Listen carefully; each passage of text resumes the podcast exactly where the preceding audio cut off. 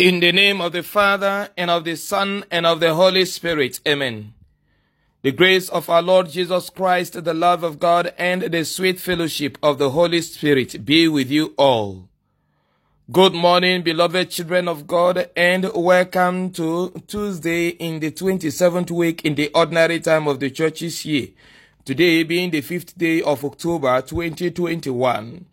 Together with faith, we beckon on the Spirit of God to come dwell in us. Come, come, come, Holy Ghost, come. Come, come, come, Holy Ghost, come. Holy Ghost, come. Oh, come, oh, come. Holy Ghost, come. Oh, come, oh, come, come, come. Beloved children of God, the title of my homily today is Recognizing and Exploring Your Moment of Grace. Recognizing and Exploring Your Moment of Grace. The first reading today is taken from the prophet Jonah chapter 3 from verse 1 to verse 10. And the gospel reading is taken from the gospel according to Luke chapter 10 from verse 38 to verse 42.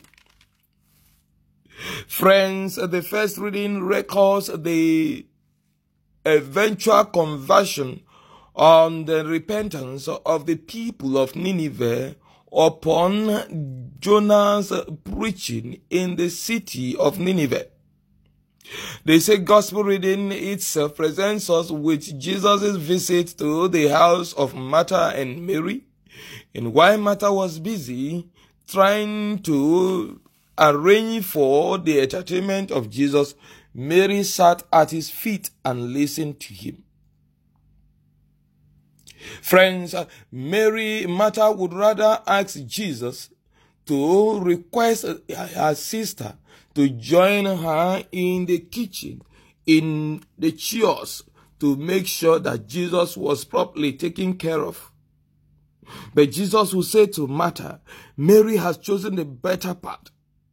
And the better part is to remain at the feet of Jesus, listening to Jesus, learning from Jesus, imitating Jesus, becoming more like Jesus.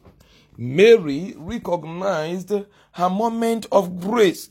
Mary recognized her moment of divine visitation and she took advantage of that moment to encountering the divine that has come to visit her and to become divinized through the presence of the divine and through her link, her connection and interaction with the divine.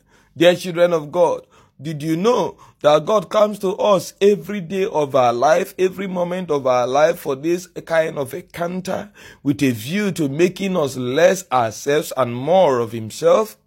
But rarely do we recognize and explore these divine moments of these sacred moments of divine visitation and divine encounter.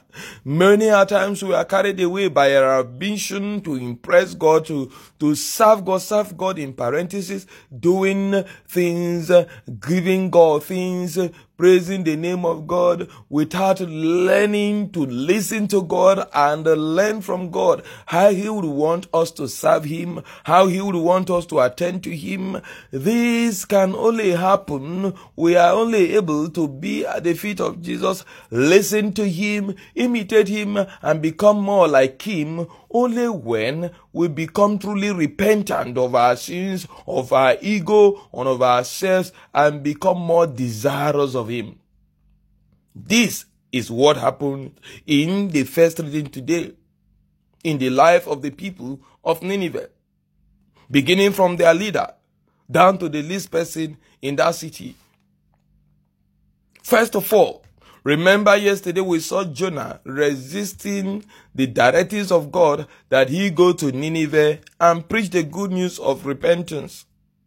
But today Jonah goes to the land of uh, Nineveh and upon preaching, men, in fact, everyone repented. They recognized their moment of grace. Now, the first lesson I want us to learn from this today is Jonah is a child of God.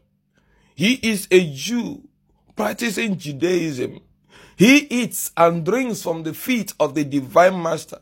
So he could hear what the divine, the divine master wants of him, the demands God has of him. And now he goes about implementing it. For us, the children of God, therefore, we have the responsibility of bringing God to bear in the life of our fellow human beings, especially those who have not known Him or have not been properly, you know, initiated into the person of Christ.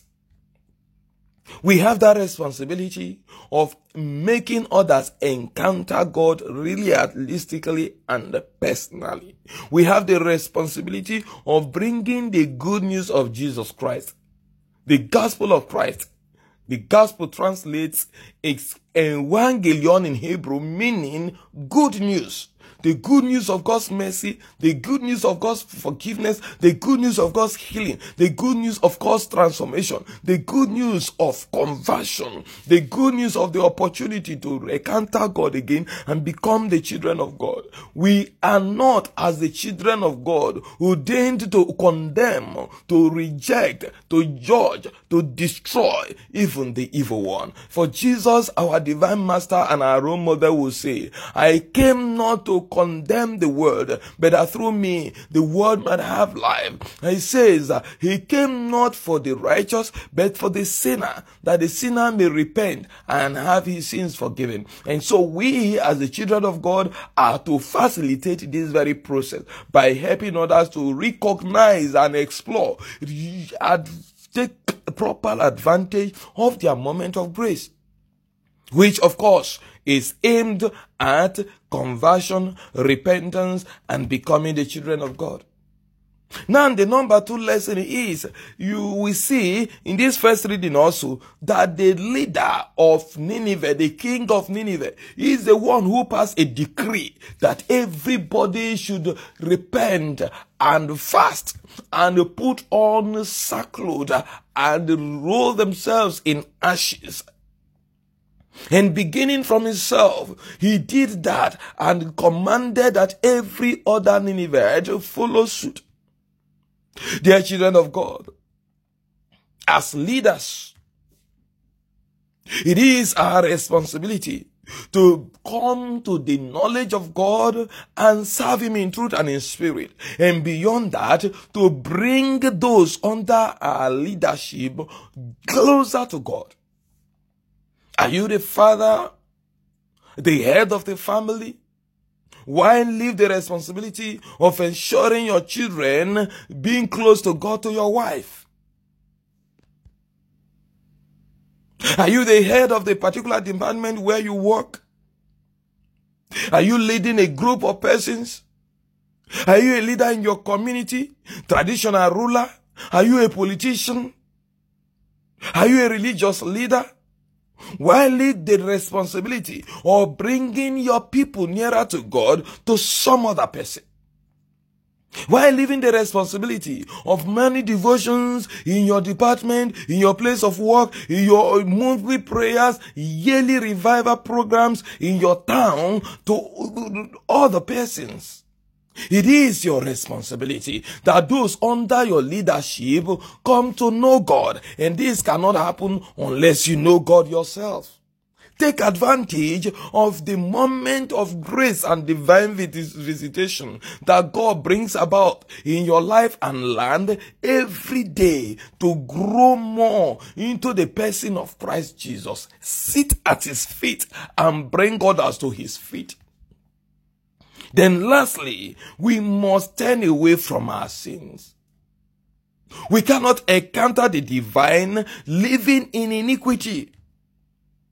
We must remove our clothing, the clothing of ungodliness, the clothing of anger, the clothing of unforgiveness, the clothing of immorality, the clothing of pride, our clothing of hate and dis- dislike for others. We must put aside everything that separates us from God and return to the Lord in our limitations, in our weaknesses, and then put on the sackcloth of humility. You know, the word humility comes from humus. Humus, that very dirty like uh, soil that is so fertile that increases the fertility of the soil. This is what humility means. We must therefore humble ourselves before the Lord and put on the sackcloth and roll ourselves in ashes that God may show mercy. We must learn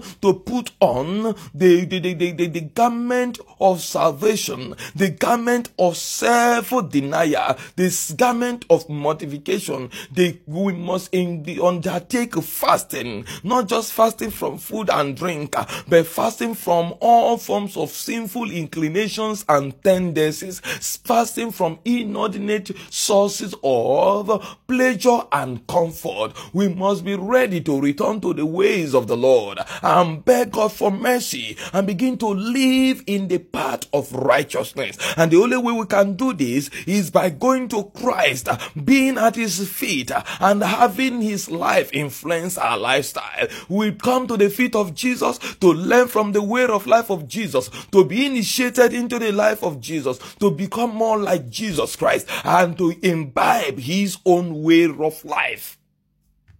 When we do, indeed, when we do, we are now those who have recognized our moment of grace, our moment of divine visitation, and have taken proper advantage exploring this moment and so becoming more like Christ as Mary did and as the people of Nineveh did. We pray today for that grace to return to the Lord wholeheartedly and to seek his face and do his will so that his glory will continue to dwell in our land through Christ our Lord.